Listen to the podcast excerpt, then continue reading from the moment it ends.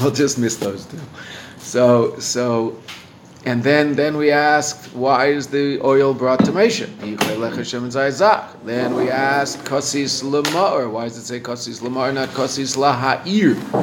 And then we asked why at the end of the pasuk it says Ner Tamid, whereas the next pasuk says that the, that the Ner burns me erev ad baker from evening to morning, which doesn't seem to be constant.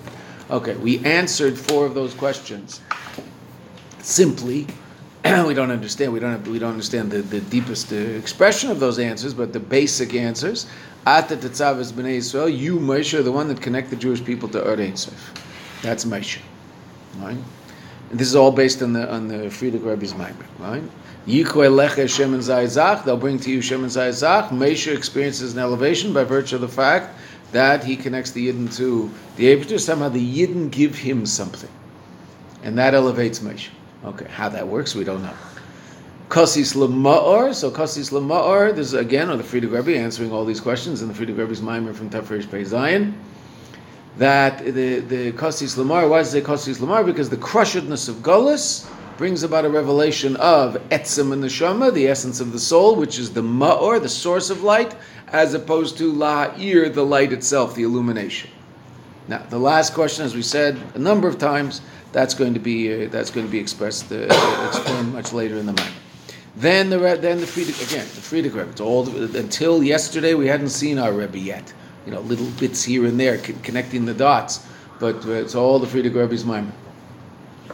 Then the Rebbe brings the Frierdiker Rebbe explaining the idea of Raya Mehemna. Two explanations of Raya Mehemna. Roya Neman, the faithful shepherd, or the shepherd of faith. And it's that aspect that the Rebbe emphasizes, the shepherd of faith. Why? What's pshat? Every yid has faith. Every yid is a ma'amin ben ma'amin. As Chazal say about us, ma'aminim b'nei ma'aminim.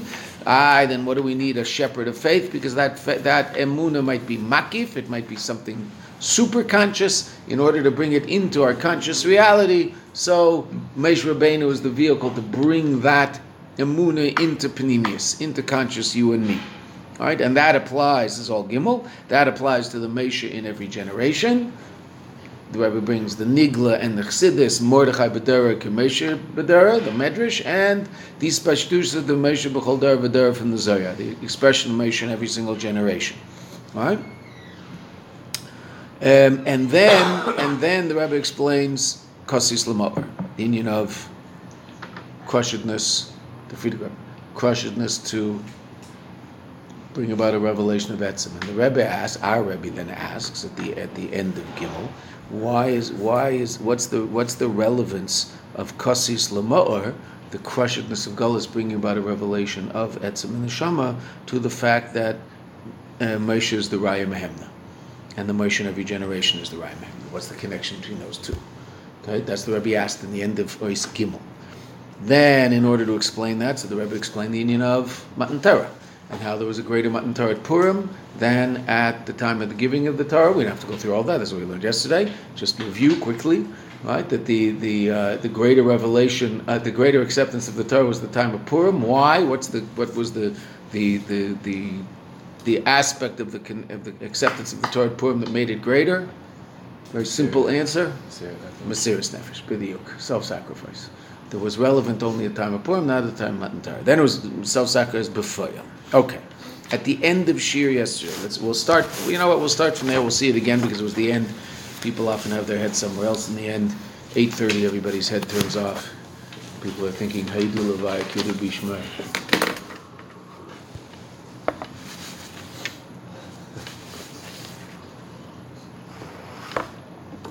Your sweater keeps fading when I touch it. It comes back. okay, so let's let's start from Luchura. At first glance, Yesh Leimar. Now this is our Rebbe speaking. Shapedish because Lamar. The explanation again. We saw this yesterday. We'll see it again to understand what's happening in the rest of the memory. Shapedish because Lamar. The explanation of the words Kosis Lamar. And what does that mean? Shall Yedei Kosis that by virtue of the crushedness of Gullus, Nishbar v'nidke, the Yidden are crushed. Magim lamar, we reach the Ma'or. Who beer al this is an explanation on the fact, Shebizmana Gezeda Dafka, at the time of the Gezeda Dafka, Baal Mesiris Nefesh Beifenai They came to a higher level of Mesiris Nefesh. Ki Mesiris Nefesh Hu Mitzad Etzim in the Shama. Ki Mesiris Nefesh comes from the essence of the soul, which is a level of the soul that's beyond revelation. It's the Ma'or, the source of light. Shumimenu Nimsa'or, that from it is found the light. In other words, what's light? Light is a state of revelation. what's the source of light? By definition, a state beyond revelation, not revealed. Essence is not revealed by definition. I, when Mashiach comes, there'll be a Gilu Etzim, and there have been moments of that throughout history to get us, give us a taste of what that's all about. Last week's parsha, Be'el Pare, Kadosh Baruch Hu showed Moshe Rabbeinu a revelation of Etzim based on the Rebbe Sicha from Tafshin Nun Beis. Be'el Para, you're going to come see the highest state in Kedusha, the, high, the most powerful level of Klippa, but the source of the most powerful level of Klippa is the most high, powerful level of Kedusha. Come to that place. Why come and not go? Because Moshe was afraid to go. Kadosh Baruch says, "Come, I'm there with you. Don't worry." Okay, so there have been moments of revelation of of, uh, of etzim, but that itself is is a is a is a uh, what would be called in English an oxymoron, a revelation of etzim. Etzim by definition is not revealed reality. There's two different states of reality: essential reality and revealed reality. Just two different states of being. What's revelation? That which, so to speak, comes out from the essence of the thing and reveals it to the other doesn't even necessarily have to be the other, but it's a state of revelation. Usually, when we talk about revelation, we talk about something being revealed to something else. Relative to a Kaddish Baruch, there's all sorts of states of godly revelation that aren't revealed to anything else because there's nothing else there except Him, but there's revealed Him. We call that or. We call that state of being light. Godly light, infinite godly light. It's not revealed to anything, it's just a state of revelation. Okay. What's the source of that? A place called Etzim, which is the Ma, or the source of light, which by definition is not revealed. Blue eyes are a revealed state of reality. The DNA that's the source of those blue eyes is not revealed. But it's the, so to speak, the essence of the blue eyes. Okay. You don't see the sun. You see sunlight and even the pictures they're getting now of the, so to speak, the surface of the sun. They're, they're getting the picture of, of, of something, of, you know, the, the revelation of that state of being, the, the, the light that's emanating from that thing. Because, so to speak, if the sun were to go dark, they couldn't see it. they, they, by definition, seeing the light of it, that's what you see. Can't see anything else.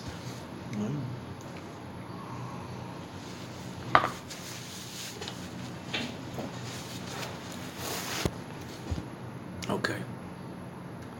Why don't you just go at night? Go to the sun at night and you can see. You have to look carefully. You take your phone, you, sh- you know, put on the little light. They're very bright, these lights. You take your little light and you shine it on the sun at the night so you can see it. You know what they're doing? That's what they're doing. It's a big machlekes whether they're taking an iPhone or a Samsung. It's a, it's a huge, it's a big thing. Okay. So the crushedness of Gullus brings us to a state of Ma'or, source of light.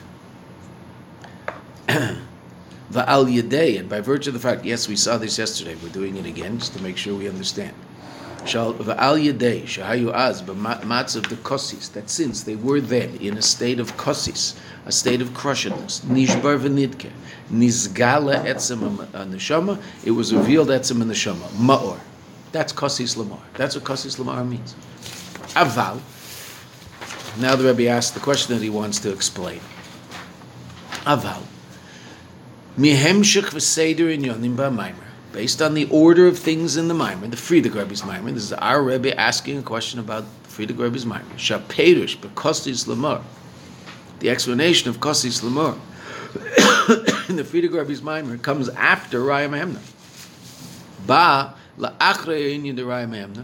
comes after the notion of Raya the Mashma, that seems to indicate the Inyan Kosis Lamar, this idea of Kosis Lamar, that the crushedness of Golas brings out the Etzim of the Jews' Neshama, Shaykh Gamlazeh is also relevant to the fact Shemesha Zan and Farnas Samuna, Shatir Bepinimius, that Mesha is the one that brings the Amuna into Panemius. And it's enough, the Rebbe already mentioned to us that based on the Frierdiker Rebbe's Maimer, that who was the vehicle for the for the expression of Mesiris Nefesh in, in, in the time of Purim, Mordechai. So, what do you need Mordechai for? What do you need Moshe for? Why is it necessary to understand? And uh, uh, obviously, that there must be a reality of Raya Mehemna before the Mesiris Nefesh. The Mesiris Nefesh would come from a state of Golos. Kasis Lamar, why is that not enough? Okay, let's see. We can explain this.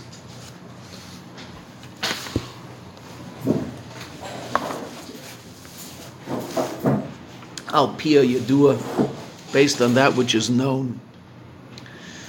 now, if you look at the footnote, footnote 31, so the Rebbe says, Re'eh Hemshech Tafreish Ayin base. Right? Tefrei Shayin base is, is uh, the longest Hemshech of the Rebbe Rashab. It's 144 Maimarim. Started at Shavuos Tefrei Shayin base and ended in Tefrei Shayin Vav. Maybe even Zion, I think Vav. Might have been also reached into Zion. Don't know. Not sure. It says Beferish in the Yom 144 Maimarim. the, so to speak, magnum op, mag, magnum opus, that's what they say, of, of, of, of Chabad Chassidus. I mean, after you've, you've learned everything else and you understand things pretty well, so then you can tackle Ayin Beis. Right now, everybody was learning it eight years ago for obvious reasons, because it was hundred years Ayin Beis. But but it, it, unbelievable, my Mariam explanation of everything.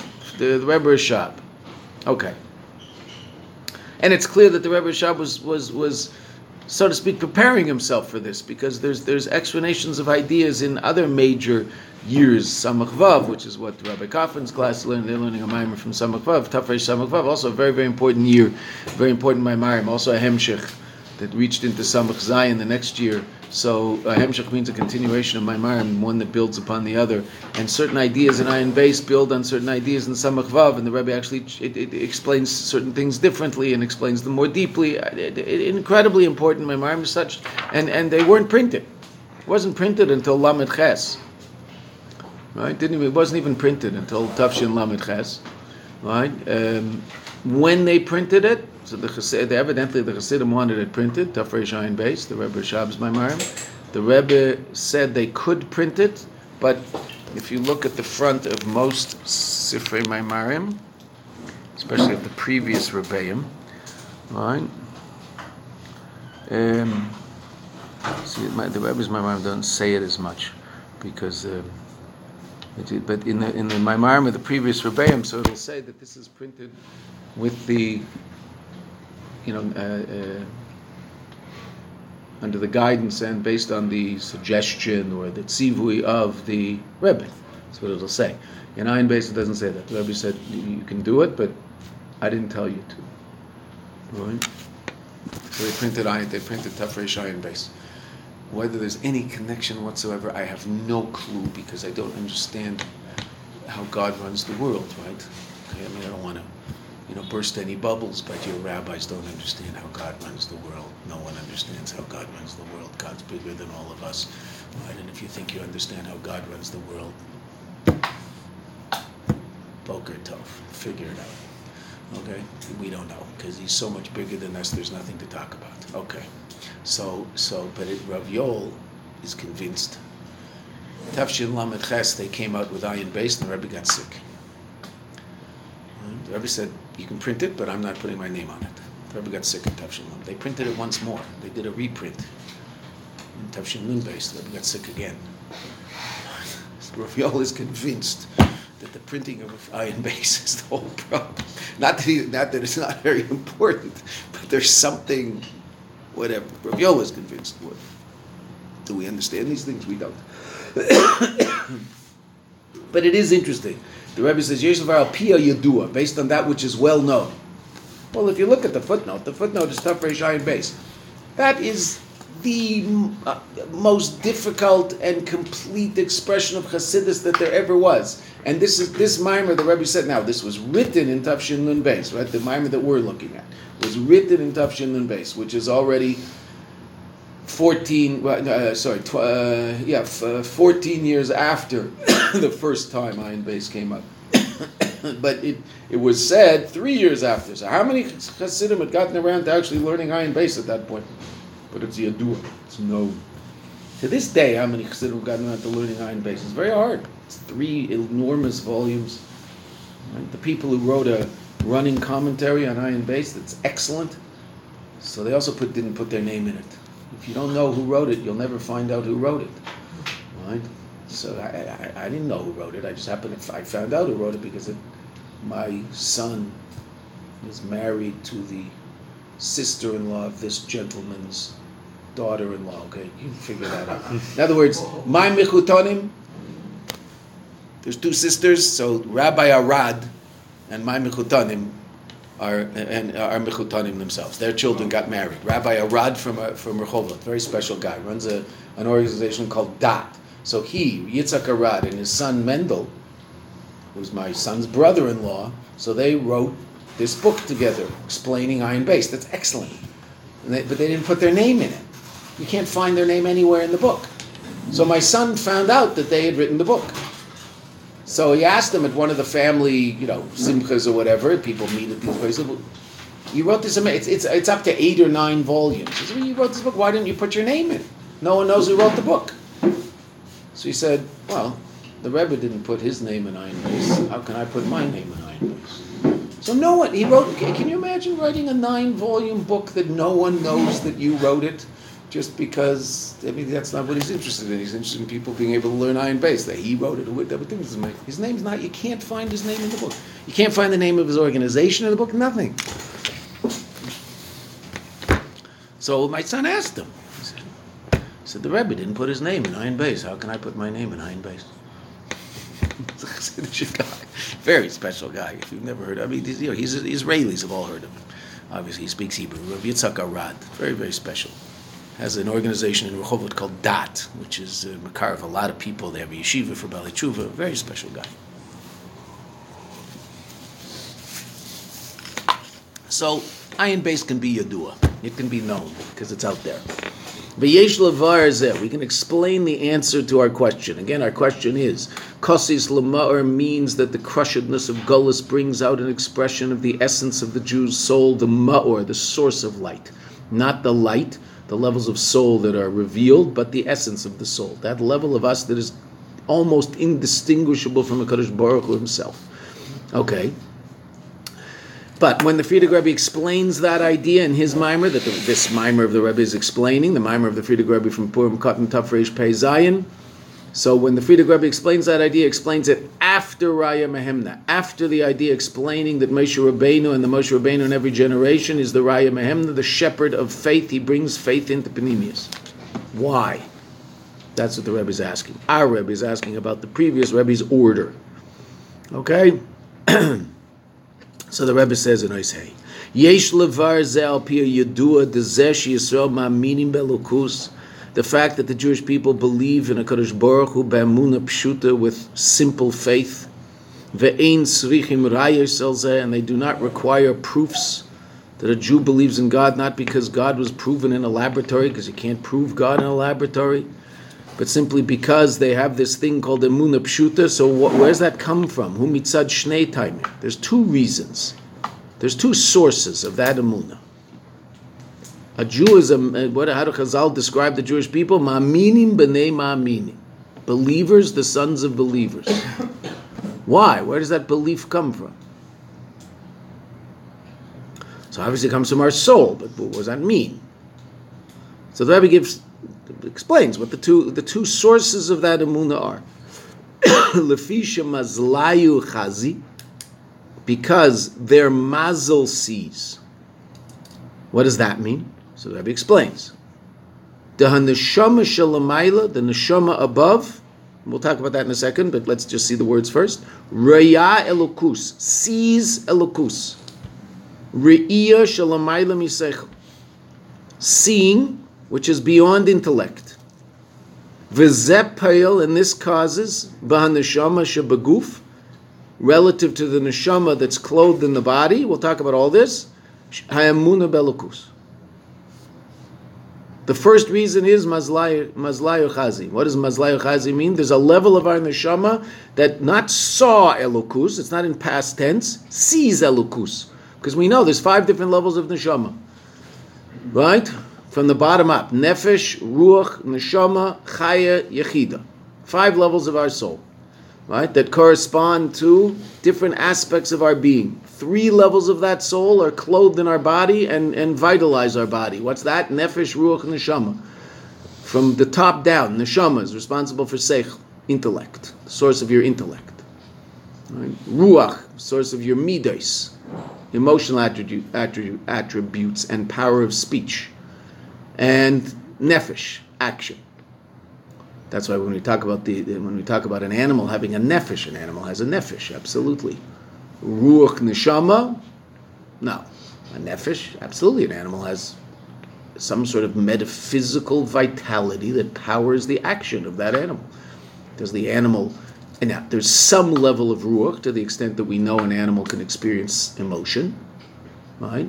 Less sophisticated than humans, but okay, that's why animal emotion can also be more powerful than, than human emotion because of the the lack of intellect, right? The more intellect, the more tempered emotion is. We've talked about that. The more mature a person is, the more their intellect has grown and become more and more sophisticated. So, to that extent, their emotional state is more tempered and more even tempered.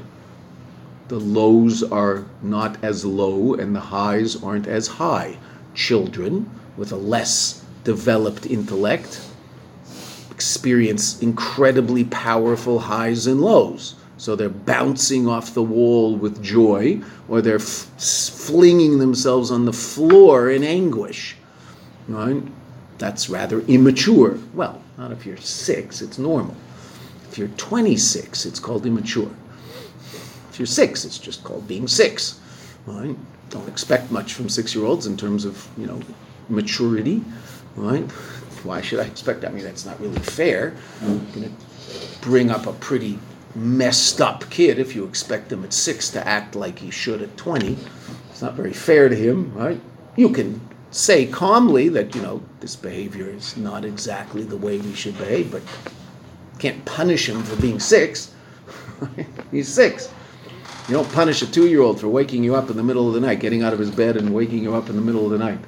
Right? You don't, I mean, you accept that completely and totally, and you get up and deal with whatever you have to deal with. If an 18 year old gets up and, and, and if an 18 year old walks into your room and wakes you up in the middle of the night because they had a bad dream, so you should probably kick them out of the house. Right? Because right? they're actually they're a sick human being. If you're 18 and you don't have enough sensitivity to the fact that your mother or father is tired, works hard, and needs sleep, there's something seriously wrong with you. That's just not normal behavior. You're just cracked right? Okay, a two-year-old, perfectly normal, right? Absolutely normal behavior. Why? Because a two-year-old has no sense of anybody other than himself. An 18-year-old is supposed to have started to develop that enough to be aware of the fact that my mother's tired. I'll let her sleep. She needs her sleep, right? And the 18-year-old who can't do that is about two emotionally. Okay, well, are there such people? Yes. They throw loud parties that keep their neighbors up. It's just the way it is. Right? Or they walk into their dorm room late at night when their dorm mate is asleep and turn on the light. What's wrong with you? What are you doing turning on a light? Right? The guy's asleep. Don't you understand that he's probably tired and needs sleep? Why are you turning on that? Because I need to find my slippers. Well, why don't you figure out a way to do that without bothering another human being? Well, but I need my slippers. Okay. Do you have a rubber ducky too? We'll get you a rubber ducky and you can, right? It's not a very mature way of dealing with having another person who you share space with. Okay. So animals have nefesh, a little bit of ruach, not any neshama, right? No seichel. Again, we've talked about we talked about that in Leisim Shekela that there is an aspect of seichel that animals have, but it's the seichel of midas. It's not seichel itself. It's not what you and I call seichel. It's not human seichel. Right?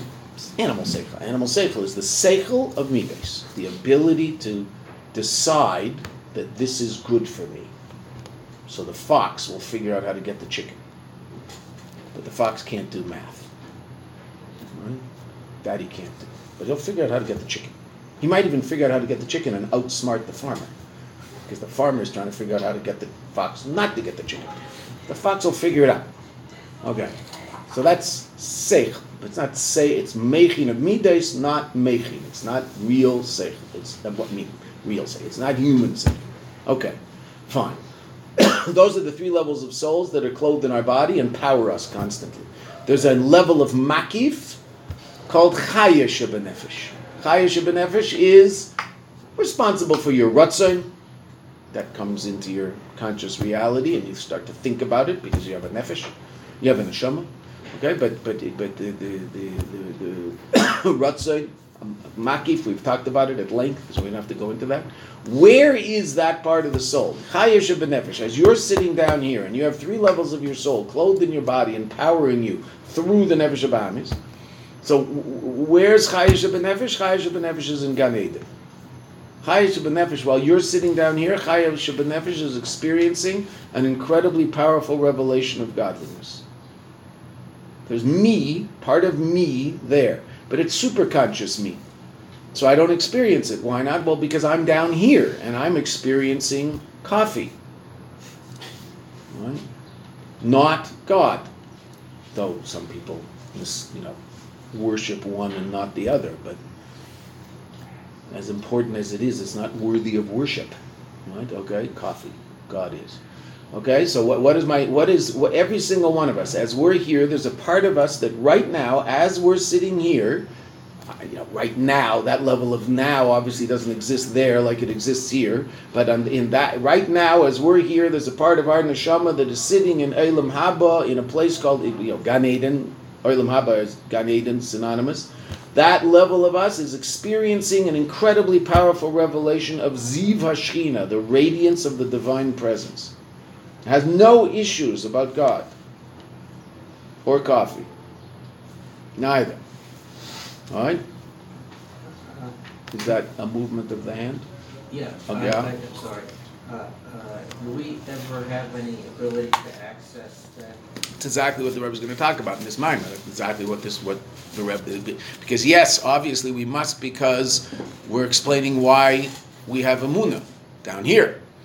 Right now, that Amuna relative to down here is definitely makif. It's definitely something residual. It's there, but it's usually not something I'm conscious of. Why? Well, because I'm not in Gan Eden. I'm down here. Okay, but that experience affects me down here. Why does it affect me down here? Because the neshama here, not, not necessarily that aspect of conscious me, right? The neshama here is affected by that experience there. Is my nefesh elu, is my nefesh bahamis affected by that experience there? My nefesh bahamis being the source of conscious me, that aspect of me that's aware of me as a created being. The nefesh bahamis doesn't have to be a, a, a, a complete ignoramus. I hope your nefesh bahamis appreciates the fact that you were created by God. Nefesh bahamis doesn't have to dispute that fact. The nefesh bahamis can understand that fact. Why? Because the nefesh bahamis has intellect. And the Nefesh Bahamis can come to the appreciation that I, meaning that experience I have of myself, which comes from the fact that I have a Nefesh Bahamis, an animal soul, I was created by God. I want to understand God. I want to have a relationship with God. I want to love God. Who's saying all that? Nefesh Bahamis can say those words. Does he mean them? He might even mean them. Why? Well, we learned in Basi Lagani, the Islashus Nefesh Elokis Nefesh Bahamis, that the Nefesh Bahamis can come to an appreciation through contemplating godliness in a way that human intellect can understand. The Nefesh Bahamis can come to an appreciation of the greatness of God. So I, which is my Nefesh Bahamis, my conscious awareness of my own existence, so to speak, separate from God. Even though I appreciate the fact that He created me, I feel separate from Him. He's over there, so to speak, and I'm over here. That conscious experience comes from the Nefesh. But that Nefesh can appreciate Elokus. That's why we're sitting here. That's why we got up in the morning. Who, who brings you everywhere you go? Your Nefesh Bahamis. ah, your nefesh elokis might want to go there. Might not. I'm talking about the good places we go, right? The bad places we go, that's all nefesh and nefesh doesn't want to go there and is experiencing pain when we're there. Okay, what about the good places we go to? It's also the nefesh. I understand. He only gets blamed for the bad stuff. He never gets credit for the good stuff. Same guy. Why am I why am I sitting here? Because my nefesh bahamis has come to the conclusion that learning Chassidus is a cool thing to do. How did my nefesh bahamis come to such a conclusion? Why not? He's not a low life. Doesn't have to be a low life.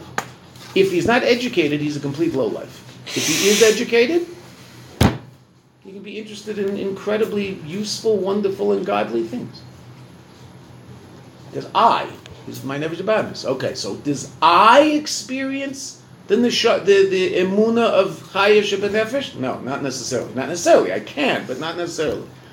But does the neshama clothed in the goof experience that? Absolutely. Why? Because by virtue of the fact that my neshama sees elokus, as right at this moment, my part of my neshama is in Gan Eden, experiencing a revelation of elokus.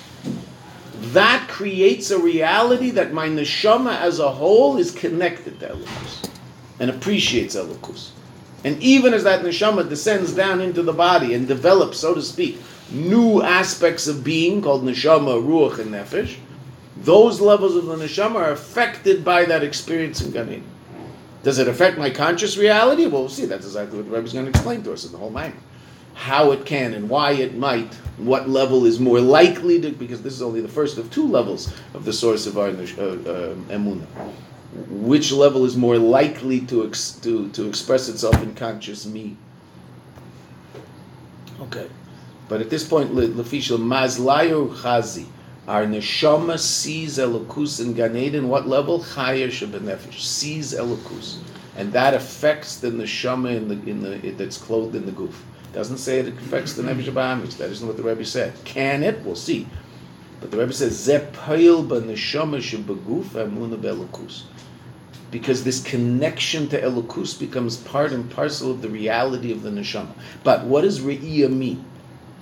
Re'iyah by definition means, and we're going to see there's a deeper level, that's the second level. The first level that the Rebbe talks about is seeing. What does seeing mean? Seeing means that there's a separation between the seer and that which is seen. They're not the same thing. That doesn't mean they don't feel an incredibly powerful unity, but they're not one and the same thing. They're two things that feel powerfully connected. But by definition, not me, something I see. Right? That's different than being me. I don't see myself. I, you know, sometimes I want to look in the mirror to see myself so I'll know how other people see me. Said, but I don't have to look in the mirror to know that I'm there. Right? I know I'm there because I'm one with me. Mamish one with me. I am me. Okay. So I don't have to see me to see you. Now, seeing you might make you part of me, and me part of you, because you see me. Right? So we're united. We become one, but not one thing. We become two things that are very, very powerfully connected. And so the Rebbe says here, Re'iyu, which is Lamaila Mina Seichel, he says that in the parentheses. What does it mean, Uriah is Lamaila Mina Seichel? My connection to something that I see is more powerful than my connection to something I understand to such an extent that if I see it, even if I don't understand it, I'm united with it. It becomes part of my reality, and no one can convince me that it's, it doesn't exist, even if it doesn't make any sense. If I see an elephant with wings flying, but I see it, then you can conv- try to convince me all day long that there's no such thing. I saw it. I'm sorry. I, I, I agree with you. Intellectually, that makes no sense whatsoever.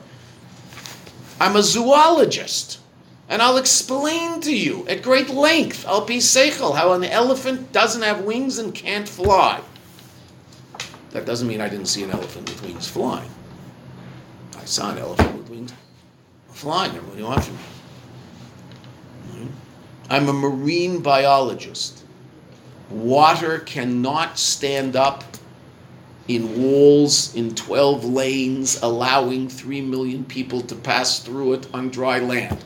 It can't happen. Well, I saw it. It did.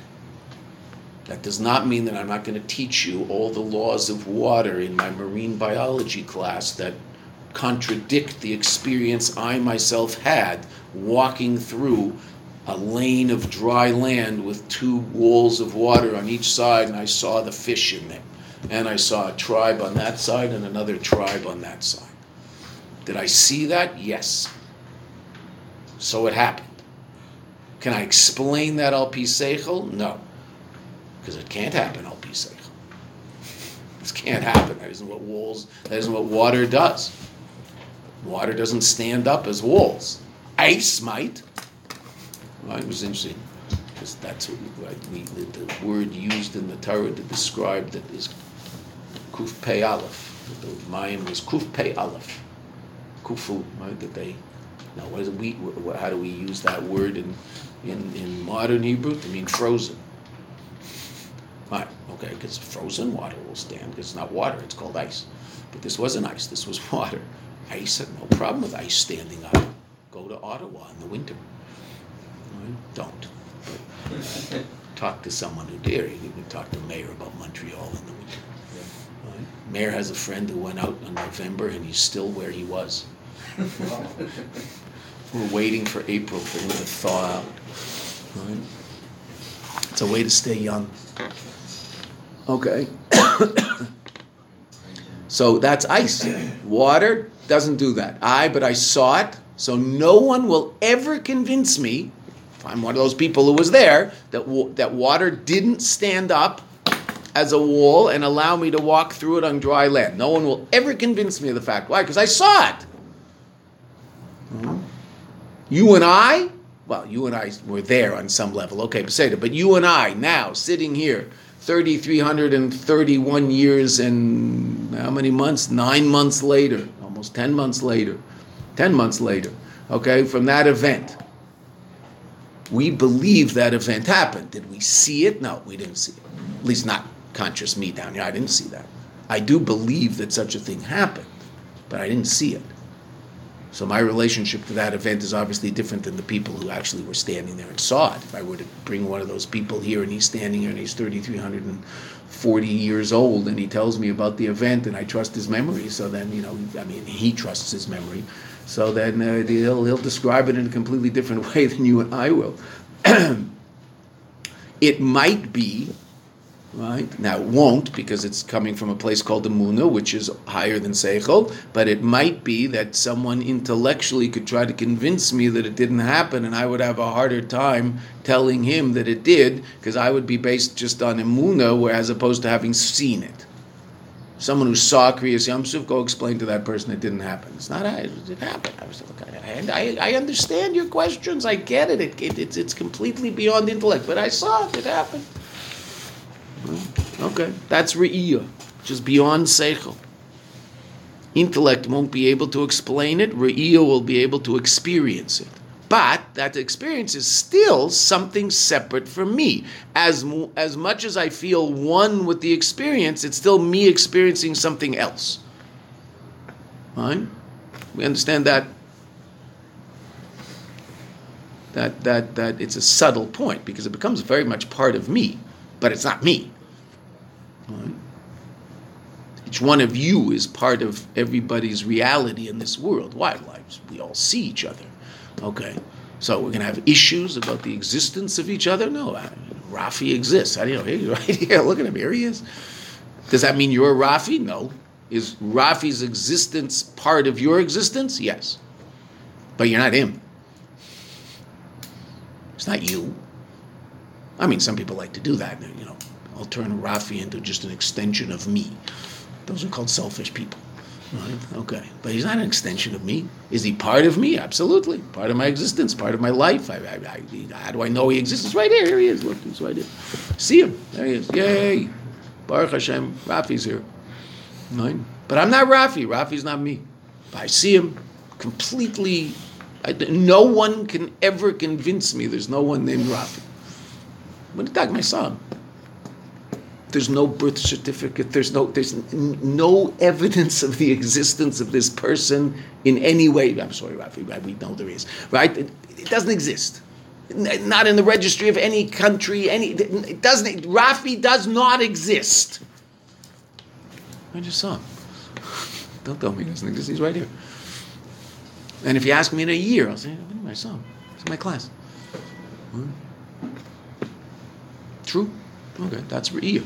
But that doesn't mean he's me and I'm not him. That's Re'iyah Belukus. That's what happens in Gan Eden. That affects the neshama in the goof to the extent that the neshama in the goof is also part of the same neshama that sees Elukus at the same moment in Gan Eden. Because the question can be asked, what does the fact that I see up there have anything to do with the neshama down here? Two completely different states of reality. Well, yes and no. It's the same neshama, though.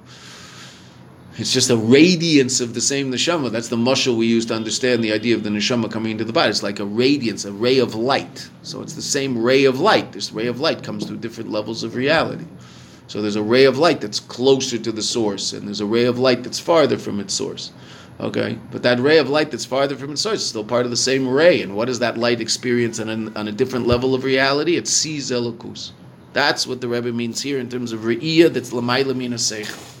It's beyond intellect, which allows us to have a super rational connection to elokus. Certainly, my neshama does. Now, does that affect my conscious reality? So we'll see. It can absolutely. Right. How? We'll see.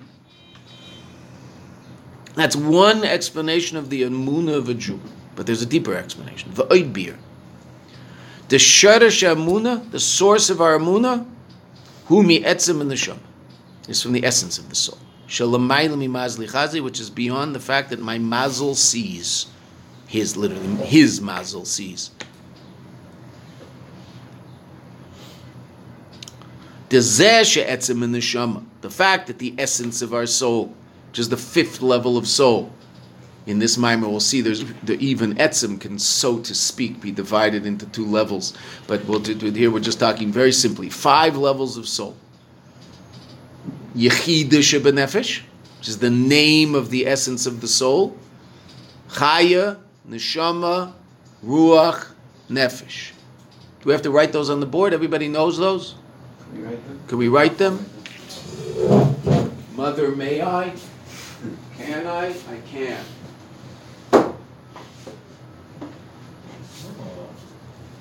Oh. Love that, huh? You move one more book, the whole thing turns around and it's refrigerated, full of cold cuts and, and mash. Wow, the whole for brain in this wall. The other side is Rabbi Bichman's office. It's amazing. Uh, what's this? Tachnit Shalom Shall Trump. I don't feel bad erasing that. The Palestinians. Yeah, they erased it pretty quickly. Baruch Hashem. We can always count on them, yeah. I'm gonna give up parts of Eretz Israel, count on them. We'll never be able to do a Yay. Yes. They're the best. Okay? Yechida. I'm sorry, that might be in the glare, okay? That's, that's the name, but we're gonna put essence, okay? But really, it's the name of the essence of the neshama, okay? Yechida shebenefesh. Etzem. Chaya, right? Neshama. Ruach. Nefesh. Okay? Intellect. Emotion. Action. And this is the level, of this is a makif. It's a super conscious level, and that's in Gan Eden.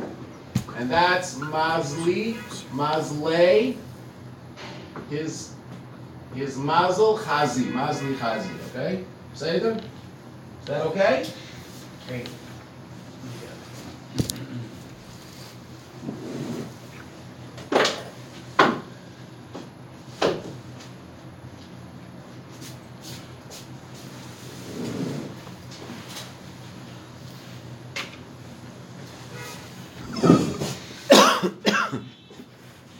So what's etzim in the shama? Etzim in the shama. What's etzim in the shama?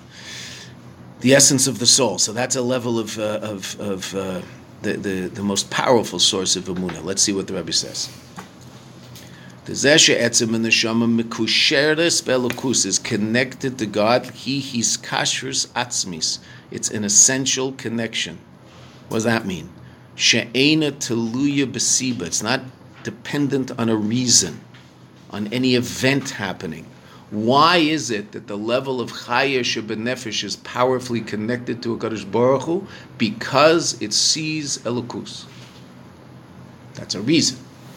It's an event, so to speak. Now, Beseder, it's an existential event because that's the reality in that place, Beseder, but it, it- that it has to happen. There's an event called Re'iyas Elokus. I see Elokus. It's happening all the time. That's what happens up there. What does that look like? I, I. How are we supposed to know? We don't know what it means to see godly reality, metaphysical reality. We only understand physical reality. We don't even know how to describe metaphysical reality other than metaphysical, not above physical, not physical. Well, okay. Well, what is it? I don't know. I know what it isn't. Okay, fine. What about iskashrus atzmis? Iskashrus atzmis is not a function of an event happening. It's a function of a, it's a function of an existential, essential state of being. Then the neshama is connected to elokus. It's a piece of elokus. It's indistinguishable from elokus, so to speak.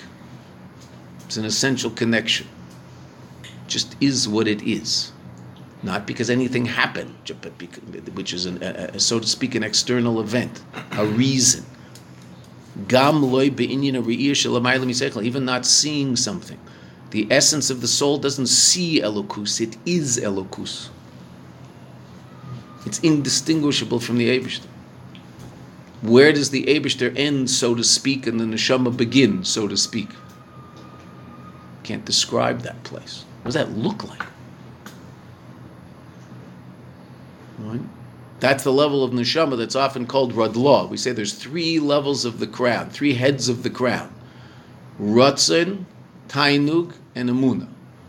Right? And what are those? So you learn two levels of Keser. Arich and Atik. You learned that in Leisa Mishakela. We just finished the Maimer. Right? What's Arich? The level of Keser that is the source of the next level of being called the Tzilus. Okay, what's that?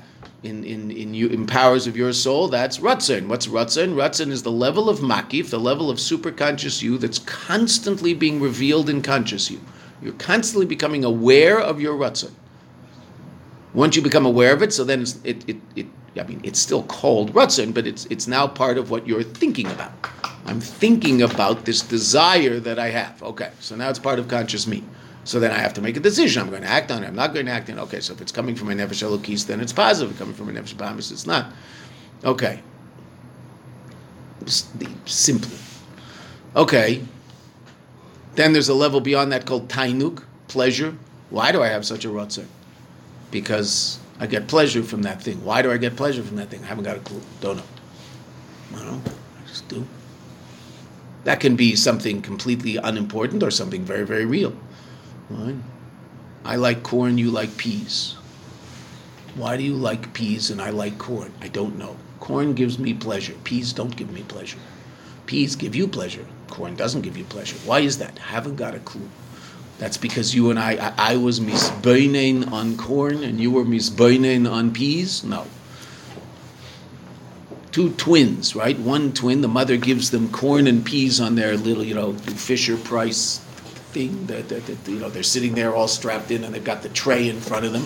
Fisher Price were the first people that figured out maybe you should put a lip on the tray so the stuff doesn't fall all over the place. Okay, the one we bought 40 years ago, well, 35 years ago, still in the house. Amazing. Our grandchildren are using it, making a mess on the same tray. Okay, as our kids did. Okay, so what is what does one kid do? That's because they're two or less. Takes every pea, puts it on the floor before he eats the corn. What does his twin brother do? Take every piece of corn, put it on the floor before he eats the peas. Why? Oh, well, it's social conditioning because their mother, their mother clearly conditioned them to. Oh, we can't say that, right? Because they're the same mother, same kids, same food every time. One of them takes corn and goes like that, and the other takes the peas and goes like that. Why? Something about some. Now, we're not talking about etzem and neshama, right? We're talking about just some aspect of a, of a very deep place in this child that, for whatever reason, this child doesn't get pleasure from peas. Why not? I don't know. No clue. Completely super rational. or sub rational, whichever one you want to talk about. I mean, it might say that also because we're talking about corn and peas. Like, who cares? Right? But it has nothing to do with the rational understanding of this child. For whatever reason, this child doesn't get pleasure from peas. And, and that affects adults also. You, you, you'll give someone a taste something, go, don't know, doesn't. The other person, wow, that tastes so good. That really gives me pleasure. The other person doesn't give me pleasure at all. Why not? I don't know. It just doesn't. I just don't like the taste of it. Why? Where does that come from? Some very deep place. Okay, when you're talking about neshama, tainug, a place of incredibly deep pleasure for Elo- Elokus. Why? Kacha. That's just the way the neshama is. It's not because the neshama contemplated godliness, just experiences pleasure from it. Why? Well, just does. That's the, that's a very deep place in the nature of the neshama, and it, it that will produce a rutzen, a desire for something. What? Elokus, in terms of the soul. Fine. Okay, so tainug is relative to atik, pnimius akesem. And then the pnimius atik, the pnimius of the pnimius, what's that? That's called radla. Reisha de lo yada v'lo is yada. The head that doesn't know and isn't known. Whatever that is. But you'll run into that sometimes. Radla. What's that? That's the third head of the crown. Arich, Atik, which we learned about in Lysa Meshakela. So if you don't know what that is, then that means you missed the last mimer we learned. Right? We learned about that at length in Lysa Meshakela. The level beyond that, the third level, is called Radla. That's relative to Amun. So I once asked the Mashpia, what is it that the head doesn't know and it, it, it says the head that doesn't know and isn't known? What doesn't it know and what isn't known? So he said something quite astounding. That's the level of the neshama where it's not known. Is this the Abishter is this a neshama? What is this? That level of the neshama, that's etzem and neshama, the mamish, the level of the neshama that it's it, it, you can't it's indistinguishable from the Abishter itself. It's what's called mushrash ba'atzmus. It's sourced, rooted in atzmus. It's rooted in the essence of a Kadosh Baruch. Cheluk elokami mal mamish. It's mamish a piece of elokus. It's the Abishter. Right? The story with the Tzemach Tzedek that you all know because you've heard it in here a few times. Right? But you don't remember anything because you don't exercise enough. If you exercise, you'll have, your memory will get better. You know that? Just keep forgetting to exercise. The, the, the, that's for older people who don't want to lose their memory. You guys don't have to worry about that yet. I thought I, I remembered there was coffee in there, but I was wrong. Okay. The Tzemach Tzedek was once asked by a philosopher. Asked. He was challenged by the philosopher who said that I can prove to you that God's not omnipotent. He's not all powerful. Why? Because what was his what was his question? He said God can't create another God.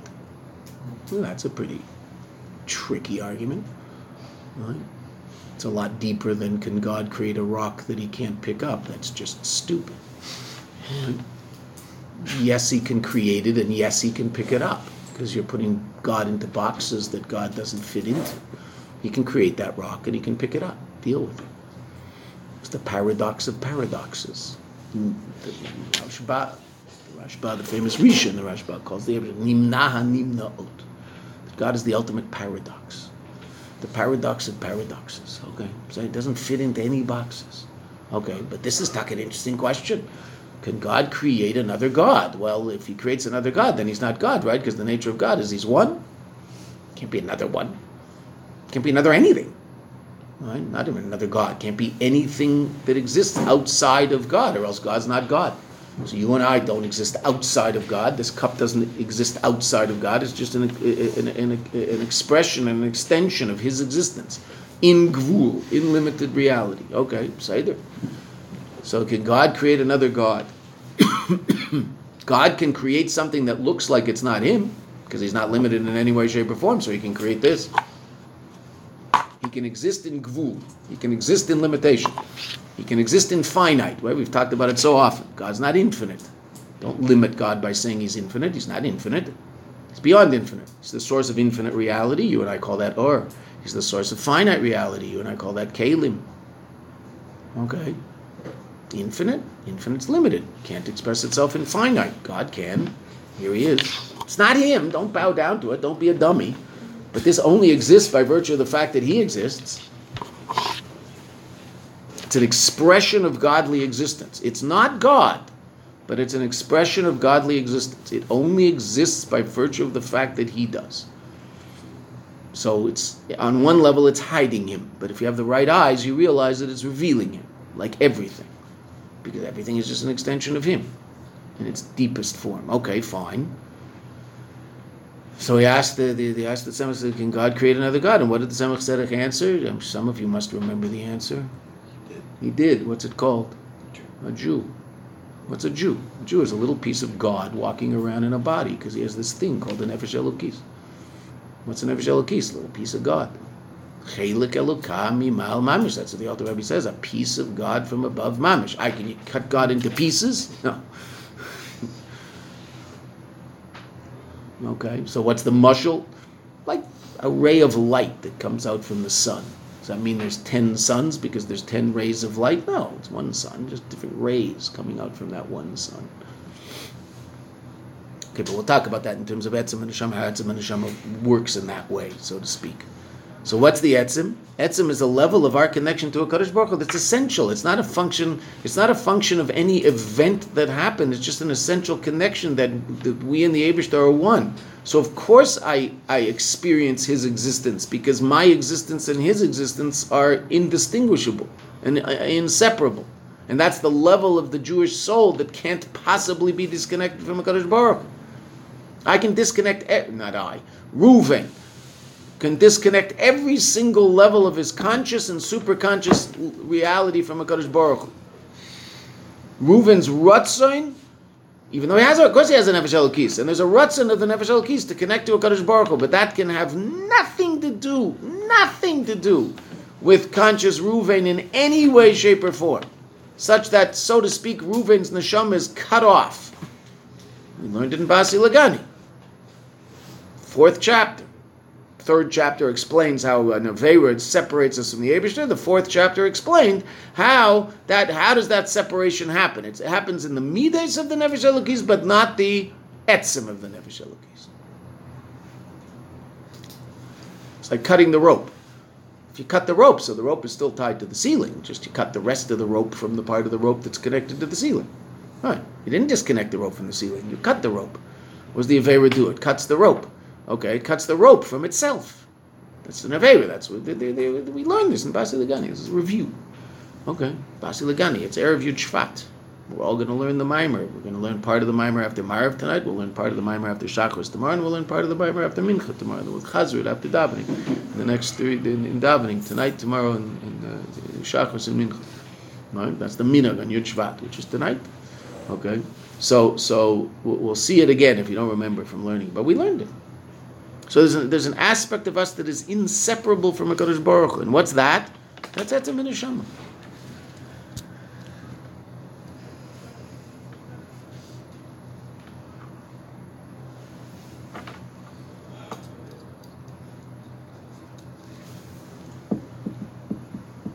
Okay, we'll, we'll, we'll stop here. The Rebbe tomorrow will explain to us the difference between those two sources of Amunah relative to our conscious reality down here.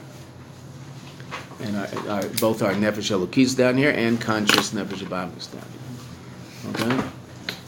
The two different sources of Amunah. Re'iyah and Etzim. Now, what's the difference? Just simply before we stop, what's the difference between those two? So, Re'iyah, we emphasize the fact that as much as that brings about a certain unity between the thing, the thing I see and myself, it's still that thing is not me. Whereas Etzim, it's me. It's the Etzim of me. It's the deepest place in me. That's what etzim means. It's my etzim. Okay. That's a very, very different state than me seeing God. God's over there, I see him. Even if he's very close. He's right next to me. Still not me. The fact that he's right next to me makes a very powerful impression on me, so it becomes part of my reality. Yes, but still not me. Etzim is me. It's the etzim of me. Right? It's my DNA, but my DNA, my spiritual DNA. It's physical DNA. Why are your eyes blue? Your eyes are blue because your genetic code is blue eyes. Is the genetic code revealed? No. Blue eyes revealed? Yes. Okay. So you're one with your DNA. There's spiritual DNA. That's the Etzim and the Shema. That is the DNA of every single Jew. Can't possibly be disconnected to that. Physical DNA, evidently, they, they, I mean, I think they can already fiddle around with it, right? Can't they? Can they fiddle around with DNA? And if not, so they'll figure it out. If, if you know, if governments let them, they'll figure it out. Maybe they won't let them. But the uh, you could, physical DNA, so it, you know, it's a mushel for etzim, but it's not mamish etzim because you, you could change it. You can't change the etzim of a Jew. The etzim of a Jew is that he's essentially connected to a Kadosh Baruch and that's just who he is. Can't do anything about it. Okay. Stop there. We'll go right to tomorrow. The Rebbe is going to explain at the end of the paragraph.